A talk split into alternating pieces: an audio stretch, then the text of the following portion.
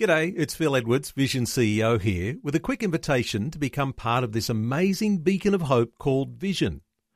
Together we can put our love into action to help people of all kinds build or rebuild their lives on the truth of God. Please consider the part you can play during our upcoming Visionathon appeal, remembering that it's your support that makes Vision possible, including this podcast. Life, culture, and current events from a biblical perspective. 2020 on Vision. It is Tuesday. We do like to check in on breaking news headlines as they affect Israel and the wider Middle East. Ron Ross has been scouring the headlines once again overnight. Back with us. Ron, welcome back to 2020.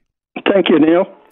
Uh, Ron, let's start with a story about Egypt and Egypt to stiffen child marriage penalties. What's the story there? Yeah, the Egyptian government will amend the country's marriage laws, including setting a minimum age and extending penalties for child marriage to include fathers or other male guardians. The law criminalizing child marriage will be submitted to President El Sisi as part of a national project on family planning to be launched next year.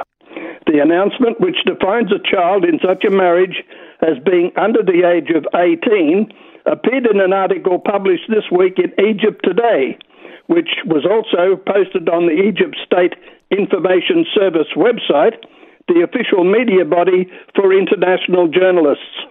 Child marriage is rampant in Egypt which has the 13th highest incident rate globally, while couples can only officially register for marriage when both parties are 18.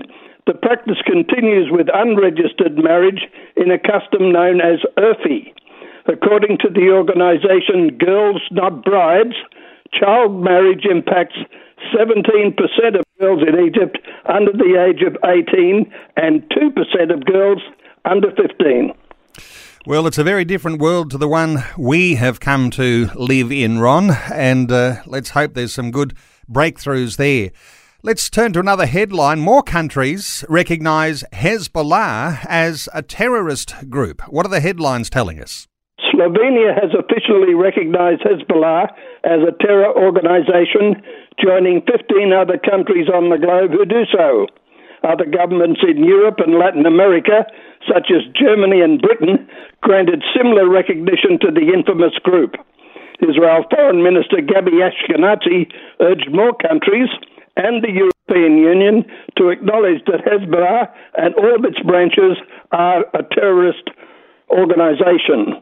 Currently, the European Union only considers Hezbollah's military wing as a terror organization.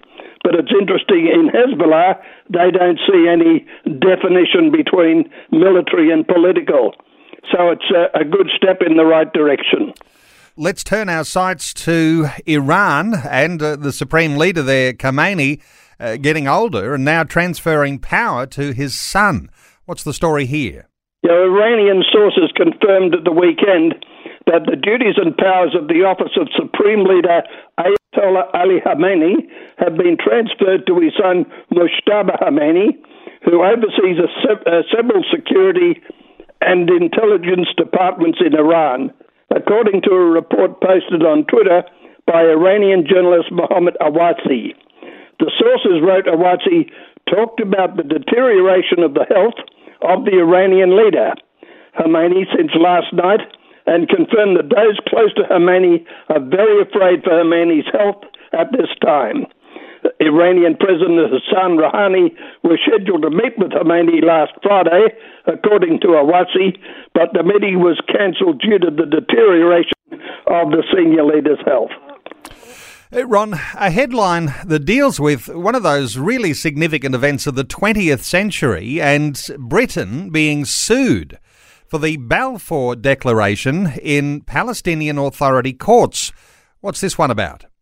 A lawsuit submitted by private individuals to a Palestinian court on October 22nd is suing Britain for issuing the Balfour Declaration as well as for crimes committed by British soldiers during Britain's mandate, a report from Palestinian Media Watch says. According to an October 23 report, by the Palestinian daily Al Hayat Al Jadida, the lawsuit lays the responsibility of the Balfour Promise on Britain, a promise which they report gave Palestine a national homeland to the Jews and enabled the gangs of Zionism to occupy Palestine, violating international law. The lawyer presented the plaintiffs, Louay Abdo, is confident about the suit's success in Palestinian courts.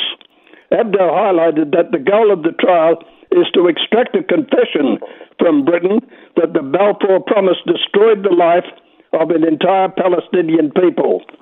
Meanwhile, the UK Foreign, Commonwealth and Development Office website reports that over the last five years, Britain has donated the equivalent of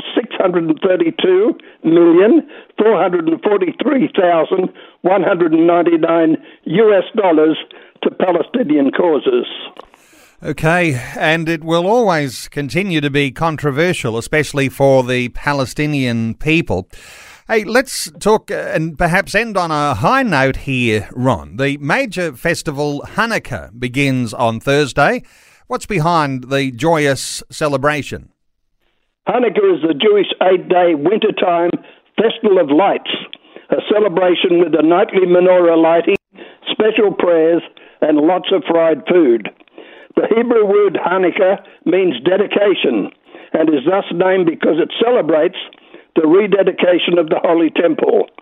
In the second century BCE, the Holy Land was ruled by the Seleucids who tried to force the people of Israel to accept Greek culture and beliefs instead of mitzvah observance and belief in God.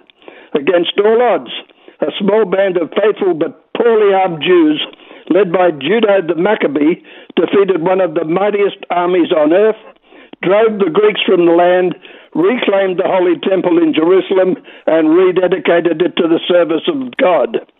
When they sought to light the temple's menorah, that's the seven branch candelabra, they found only a single cruse of oil that had escaped contamination by the Greeks. Miraculously, they lit the menorah, and the one day supply of oil lasted for eight days until new oil could be prepared under conditions of ritual purity. At the height of the festival is the nightly menorah lighting. The menorah holds nine flames, one of which, which is the shamash, which is used to kindle the other uh, eight lights. In our Christian understanding, Jesus is our shamash. The candle who lights up the world. And we light one candle after the other, and I like to think of family, politics, economy, and all the rest coming under his wonderful reign. Well, Ron, it is a significant time. It's not a replacement for Christmas, but it is in its own right a celebration that Christians can, in fact, appreciate. Ron, great getting your insights once again. Thanks for scouring the headlines and thanks for being with us once again today on 2020. Thank you, Neil. Thanks for taking time to listen to this audio on demand from Vision Christian Media. To find out more about us, go to vision.org.au.